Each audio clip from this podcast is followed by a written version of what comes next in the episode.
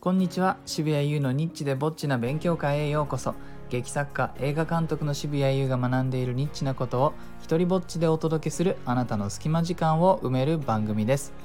えー、今日はですねあのプロセスエコノミーをやったら公営にも信者ビジネスだと言われた話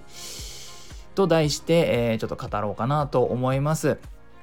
えー、皆さんあのプロセスエコノミーというものをご存知でしょうか？最近ですねこのタイトルで本が出たり結構前から知ってる人は知ってるかなと思うんですが、まあ、簡単に言うと、あのー、今まではこう成果物完成したものをえ売るというのが、まあ、やり方だったんですけれども、えー、これからはその完成までのプロセスいわゆる今まではメイキングと言われていておまけだったようなもの DVD の特典とかでね、えー、部分的に見られたようなもの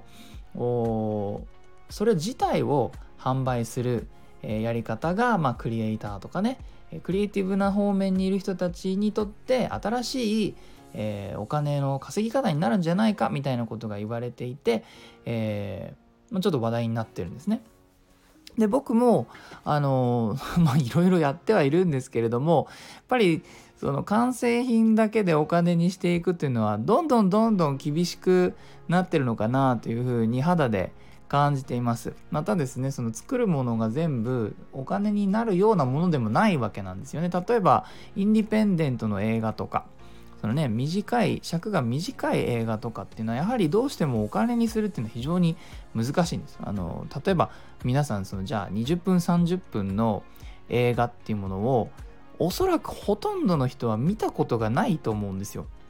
どこに行けばそんなものが見られるのかもおそらくそんなに知らないと思うんですよね。えところが映画を作っている人たちっていうのは最初はそういう短いものを作って、えー、まあ、もうちょっと長いものを作れるようになっていくみたいにステップを踏むようなあまあちょっとしたキャリアが出来上がっていてですね。キャリアルートが出来上がっていて、えー、そういう短いものが世の中には存在するんですけれどもじゃあそういう短い映画を撮ったからといってそれをその劇場にかけたりとかそういう仕組みが存在しないものですからそれを作るのにかけたお金というのはほぼほぼその自分のキャリアに対する投資になるだけで回収はできないんですね。まあ、ところが、まあ、うまくやればですよこのプロセスエコノミーという方法を使えばそれを作っている過程をオープンにすることででそれを見たいよという人からお金をいただくことによって、えー、完成したものを売るのではなくその過程を売るということができる。えー、みたいなことが今ちょっと話題になっているんですね。まあ僕はあくまでその映画のを作っている人間なのでその映画として例を言ってみますが他にもいろんなねプロセスを開示することでマネタイズしている人たちっていうのはちょこちょこいるようです。でですねあの僕がちょっと仲良くしているプロデューサーさんとこのその話をしたわけです。で、えー、こういうやり方やってんだよと。まあそのその人は僕が関わった商業映画の興行が、まあ、終わってで都内では人が入っていたんだけれども地方の方は苦戦したねとかそういうふうに、まあ、結果どんな感じだったのかっていうのを僕聞きたくてで自分が関わった映画ですしそれが工業的にねあのプラスだったのかマイナスだったのかどこら辺で成功したのかどこら辺できつかったのかっていうのを、まあ、情報として欲しかったのでそんな話をしてたんです。それでまあ難しいねっていう話をしてたもんだからでもねとそのプロデューサーさんにまあじゃあえっ、ー、と T さんってことにしましょう。で T さん、えー、こんな方法があるよと。完成する前からお金に換える方法があるよっていうふうにお話をしてで現に規模はもうめちゃくちゃその商業レベルと比べればだいぶ小さい規模だけれども僕はそれをやってみてである程度あのお金を回収したそのかけたお金のそうだな5分の1ぐらいはなんとなく回収。今今その映画を完成させるまでに最後のねプロセスでポスプロという部分があってそこに今いるんですけれどもそこにかかる、えスタッフの費用の1人分くらいは、えこの方法で稼いだんですね。えー、その完成させるまでの最後の打ち合わせをあの生配信したりとか、えそれで上がってきたデータを見られる、えーと、隠れたリンク非公開のリンクだとかっていうのを、えー、購入者さんと共有する形ででそれでお金をもらってえー、で勉強したい人は勉強できるみたいな仕組みを作ってでそれを販売することでスタッフさんのギャラを、まあ、だから自転やりながら稼いでるんですよね。えー、っていう仕組みだってで、まあ、これぐらいはあのすごいたくさんお金になってるわけじゃないけれどもすごいそのそのプロデューサーさんに僕が分かってほしかったのは完成する前からマネタイズできてるよっていうことであのそれすそれすごいじゃないですかっていう風になるかとてっきり思ってたんですね。そしたらあの全くなんか全くピンとこな来てなくてであそうか情報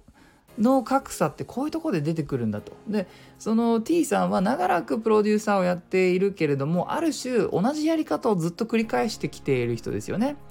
えー、で制作会社に属している人だからどっちかっていうとまあ与えられた映画のプロジェクトをプロデューサーとして回していく感じだからまあ何て言うかある種そのクリエイターのように成果物で稼がなくてはならないというポジションにはいないし、ね、会社員なんでね。だからかもしれないけれどもやっぱりそこら辺は僕と発想が違ってあの、まあ、理解してもらえなかったんです。で理解してもらえないから理解してもらいたくなっていやそうじゃなくてとあのすごく感動している人もいてそのねプロセスを映画の完成をね共有できるのでもうすぐ感動してる人がいてなんならあの渋谷さんもっとお金を払える仕組みを用意してくださいと感動したのでもっとお金が払いたいですっていう連絡が来たぐらいだったんです。でそそれさえそれを言えばいかにこのプロセスエコノミーに可能性があるかっていうことを分かってもらえるかと思って言ったらその時の返事が「渋谷さんそれもう信者じゃないですか」っていうふうに言われたんですよ T さんに。そこでおおとこれかと。ね、今プロセスエコノミーを結構最先端でやってる人たちはあのよく言ってるんですよ。信者ビジネスだって言われるよみたいなことをいうふうに言っててそうかなとなんとなく僕はまあそこまでのレベルでやってないからえー、そそうなのか別に悪いことしてるわけじゃないしなんなら、まあ、僕の規模でも映画の勉強深くしたい人たちにとってはこれ以上のテキストはないものを、えー、提供していると。だからあの理解できない人がいるっていうことがあんまりねピンとこなかったそれはいるだろうけども理解できなかったとしてなんか信者だどうのこうのだって言うほどまでなんかそんなモチベーションないだろうと思ってたんです。ところがですね光栄にも私もそれを言われたというところであこれかみんなあの 僕の大先輩たちがその全然でかい規模でプロセスエコノミーやってる人たちが言われてるよって言われるよって言ってたことを僕もその日言われてちょっと嬉しかったんですよね。あ言われた俺もと。ちょっとだけ仲間入りできた。まあ一人に言われただけなんだけれどもなんかごっそり言われたらおそらくへこむんでしょうよ。とこところがなんかそこにちょっとこうわかる？このそそこのレベルにちょっと入れたんだっていう風に感じることができたんですよね。ダイレクトに言われたし。それも渋谷さん信者じゃないですかって言われてえー、あこれかと。やれ人はその知らないものを批判するとかあのいいやり方を提案してるのに知らないものを批判してなんか理解しようとしなくてで 結局そのなんか悪いことしてるような風に言われるよみたいなやつのターゲットに、まあ、一瞬ではあったんですが私もなったんですよ。だってすごくもったいないことが起きてるわけですけど僕はこのやり方はいいよとそしてなんなら大きい規模でやったら映画なんてそのものすごい博打なんだからその完成する前に少しでも回収できたらリスクヘッジになるわけだからえ渋谷さんそれ教えてください。どうやったらいいんですかっていうふうに全然言えるしなんなら僕はそういうふうにしてきたからいろんな人からこう知識をねもらうために分からなくていいなと思ったらそれ何教えてっていうふうに言ってきたんでてっきり同じことを言われるかと思ったら違ったんですね。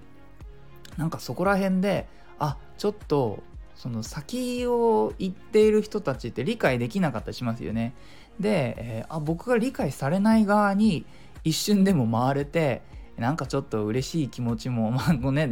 ガンガン言われたらショックだろうなとは思いつつもちょっとそっち側に回れたっていうのを味わえたというお話です。えーと、最後にお知らせです。そんなわけで その T さんに理解してもらえなかったあプロセスエコノミーをやっている